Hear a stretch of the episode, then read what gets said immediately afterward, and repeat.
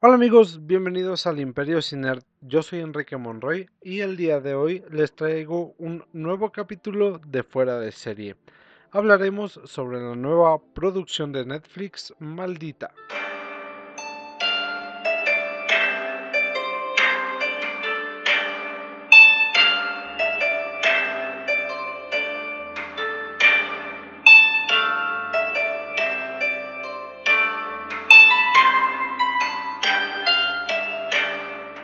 Primero, hablaremos de qué se trata la serie. Bien, pues creo que ya todos conocemos la clásica historia del rey Arturo y la espada en la piedra.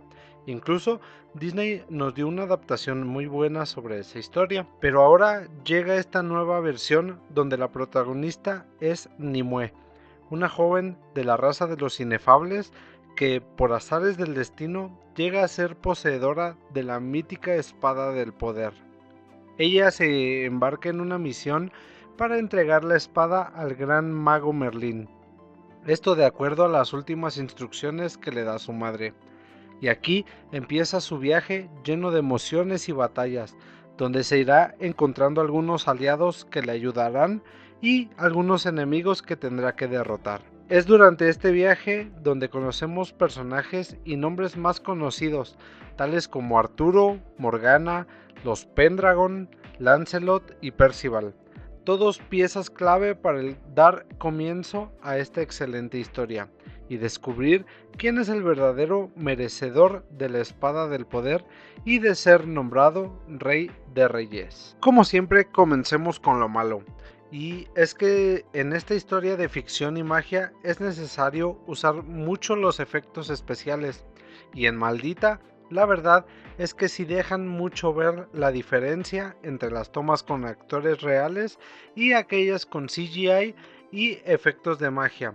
Esto siempre pasa con las series nuevas, ya que el presupuesto para realizarlas es poco, debido a que los productores no saben qué recibimiento tendrá por parte de la audiencia. Esperemos que conforme avancen las temporadas, estas escenas de ficción vayan mejorando su calidad. Otro punto importante es que esta historia llega a parecer algo lenta y en muchas ocasiones muy predecible. Esto se debe al tipo de género al que pertenece la historia. Clásica medieval contiene mucha historia, lo cual llega a ser pesado para el espectador, ya que al ver pocas escenas de acción llega a hacerse lenta y tediosa. Además, como es común en estos géneros, también llegan a ser predecibles, ya que acciones que ellos esperan que te sorprendan, tú ya las has imaginado mucho tiempo antes, y el momento de revelarte este giro para ellos inesperado, tú ya estabas preparado para ese golpe. Bien, pasemos a lo bueno. Y a pesar de lo antes mencionado con la historia lenta y predecible, también debemos resaltar el buen trabajo de los maestros Miller y Wheeler al regalarnos una historia tan novedosa de un cuento clásico y por todos conocido, desde una perspectiva completamente diferente y fresca. Sobresalen las actuaciones de esta nueva serie, sobre todo la de la protagonista Catherine Langford, que desde su interpretación de la chica con problemas juveniles en 13 razones robó nuestros corazones, o al menos el mío sí. Ahora la vemos llena de poder y confianza, llevando sobre su espalda el destino de toda su raza. Y es que si quería salir del encasillado papel de Hannah Baker, esta fue la mejor opción, lo que hizo de una forma increíble como la heroína Nimue de esta historia.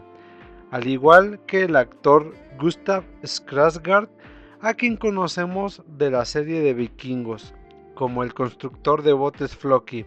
Ahora da vida a un mago Merlín que a pesar de los años aún conserva la gran sabiduría y astucia para abrirse paso entre las grandes cortes y reyes humanas. Una gran sorpresa fue la actriz Emily Coates, quien interpreta a la hermana Iris y principal villana de la historia. A mi parecer, lo hace de una forma sublime. Por último, y como era de esperarse, en estas historias del medioevo, la ambientación es magnífica. Desde los vestuarios, las armas, los castillos, esos bellos paisajes de bosque, lagos, ríos y montañas son un verdadero deleite para el espectador de esta buena serie. Concluyendo, yo puedo darles un gran consejo.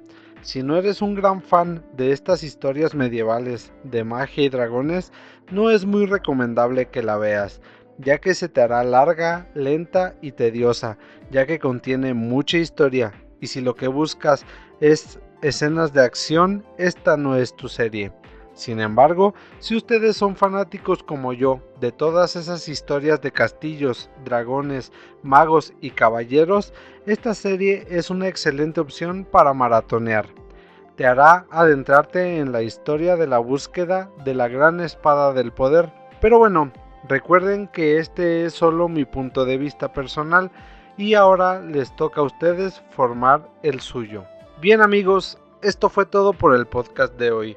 Si ya vieron la serie maldita de Netflix, díganme qué les pareció. Recuerden que pueden escucharnos en Anchor, Spotify, Google Podcast y cualquier plataforma de podcast. Si les gustó el capítulo, no olviden compartirlo con todos sus amigos y ayúdenos a hacer de este imperio aún más grande. Suscríbanse y recuerden, vivimos en la mejor época para ser nerd, así que a disfrutar. Nos escuchamos la próxima.